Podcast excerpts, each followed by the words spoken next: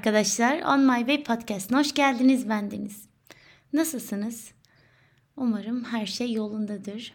Beni soracak olursanız eh işte sesimden anlaşılacağı üzere eh, karma karışığım. Ne zormuş bu yaşlarda olmak, büyük büyük kararlar vermek diyebilirim.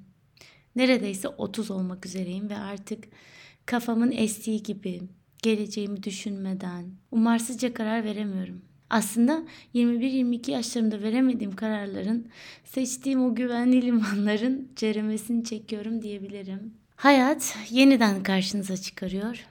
Heh, şimdi yine aynı durumla karşı karşıyasın diyor. Aslında ikinci şans gibi yine güvenli limanıma mı sığınacağım yoksa hoyrat dalgalardan korkmayıp okyanuslara açılacak mıyım bilmiyorum. Bazen düşünüyorum ya gemim alabora olursa? Sağ çıkar mıyım o fırtınalı gecelerden? Bir sürü soru kafamda. Ama bir soru var ki ağır basan, beni derin düşüncelere daldıran. O da şu. Ya pişman olursam?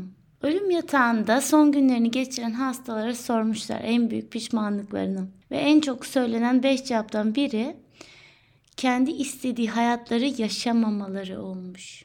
Sizce kişi ne pahasına olursa olsun kendi istediği arzula, arzuladığı hayatı yaşamayı göze almalı mı? Kendi hayatımız için kararlar alırken etkilenen sadece biz mi oluruz yoksa başka etkenleri de göz önünde bulundurmalı mıyız? Hayat kendimizden ibaret değil ki öyle çat kapı kararlar alalım. Sadece tek başımıza yaşıyor olamayız. Zaten her zaman e, önce kendimizi düşünmek gerek tabii ki yani her şekilde her durumda ilk önce kendimi düşünürüm. Fakat sonuçta sosyal bir toplumda yaşıyoruz. Yani tek başımıza yaşamıyoruz. Mecburen bizi sevenleri e, ya da sevmeyenleri düşünüp karar almak durumundayız. E, aynı zamanda ülkemizin içinde bulunduğu durum, dünyanın içinde bulunduğu durum, bir pandemi, bir savaş, yok ekonomik kriz. Yani plan yapmak, karar almak da hiç e, kolay değil. Şu an kimse önünü göremiyor. Yani bir zamanda yaşıyoruz ki öngörülemez durumda. Büyük riskler almak için kocaman bir yürek gerek gerçekten. Aklımda e, beliren bir cümle oluyor tabii e, bunları düşünürken. Hayat sen planlar yaparken başına gelendir. Bunu mutlaka bir yerlerde görmüşsünüzdür. Ben de kim söyledi bilmiyorum ama şu an aklıma geldi. Bazı kelimeleri, cümleleri sesli bir şekilde söylerken sanki böyle yankılanarak evrene ulaştığında hatta evrendeki bütün gezegenlerin, yıldızların, asteroidlerin el ele tutuşup dudaklarımızdan dökülen bu kelimeleri gerçekleştirmek için işe koyulduklarını falan hayal ediyorum.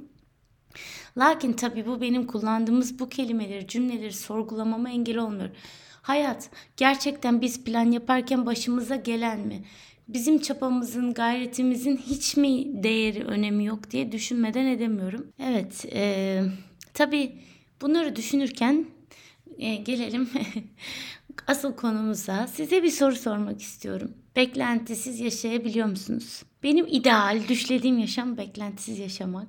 Aslında tabii ki bu asıl konumuz baştaki söylediklerimle de alakalı. Çünkü e, beklentisiz yaşamak, belli şeyleri istediğimizde ya da beklentiye sahip olduğumuzda gerçekleşmediğinde bazı durumlar yaşıyoruz. Hayal kırıklığı gibi duyguların içine giriyoruz ki bu benim hayatta en sevmediğim duygu. Hayal kırıklığı. Bu yüzden benim için ütopya, ideal dünya beklentisiz yaşamak.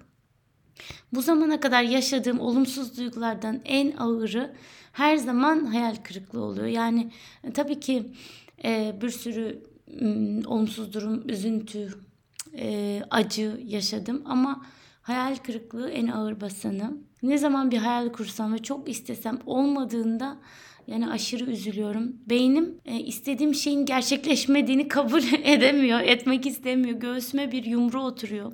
Ne ağlayabiliyorum, ne olanı kabul edebiliyorum. Bir türlü sindiremiyorum, içime atıyorum ve bu başka bir şekilde yansıyor. Şu an olduğu gibi aslında yakın zamanda yaşadığım bir hayal kırıklığı içimde e, ve onu atamadığım için bence bana göre hastalığı boğazımın sesimin gitmesine sebep oldu ve aslında bu bölümü şimdi çekmek istedim. Ee, çok sesim çok kötü olduğunu düşünmüyorum ama yani 2-3 gündür sesim çok azdı.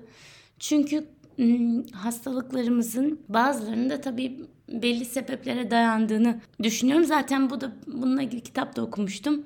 Hani mesela herkes bilir e, omuzlarımız ağrıdığında işte taşıyamaz yüklerin olduğunu işte midemiz ağrıdığında şöyle falan.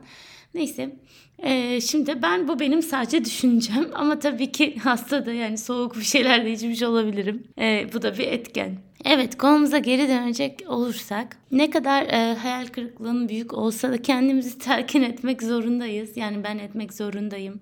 Sonuçta bir dünyada yaşıyoruz ve zaman akıyor, zaman durmuyor, ilerliyor ve biz de e, aslında biliyoruz ki zaman en kıymetli olanı ve bunu kaçırmak artık istemiyorum. E, her anımın keyifle geçirmek istediğim bir şey olmuyorsa yani yapabilecek bazen bir şey yok. Sadece onu kabullenmek gerektiğinin farkındayım. Ee, hani bazen bazı sorunun cevapları çok e, derinden bilirsiniz aslında. E, yani bu hayal kırıklığını yaşıyorsunuzdur ama zaten derinde içeride bir yerde bunun neden olduğunu biliyorsunuzdur diye düşünüyorum. Ama tabii e, ne kadar hissetseniz de mantıkla bir e, kavga içerisine de giriyorsunuz. Evet yani belki bu olmuyor ama daha iyisi olacak diye, diyebiliyorsunuz. Ya da bu olmuyorsa zaten hayırlı değildir.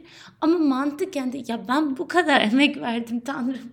Yani neden neden diye böyle bir içeriden isyanı da başlayabiliyorsunuz. Yani bu bana olan açıkçası. Öyle işte aslında hayal kırıklığı bana ne kadar ağır gelse de kendime hep hatırlatıyorum. Hep bu cümleyi hatırlıyorum. Eğer çok istediğim, çok çabaladığım bir şey olmuyorsa eminim çok daha güzel bir şey olacağı içindir. Tanrı'nın, evrenin yani nasıl adlandırıyorsanız artık onun sizin için düşündüğü, hayal bile edemeyeceğiniz bir planı elbette vardır. İçimi rahatlatan, hayal kırıklığını bana kabul ettiren tek düşünce bu. Anlayacağınız dostlar, bir önceki bölümde bahsettiğim gibi sürekli bir mutluluk hali mümkün değil.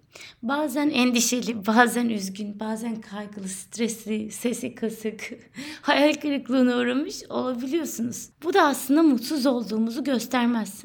Bu hayatın bir cilvesi diyebiliriz. Mutlu, neşeli anların kıymetini yükselten bir cilve. Hem her şeyi önceden bilseydik çok daha güzel olur muydu? Hiç sanmam.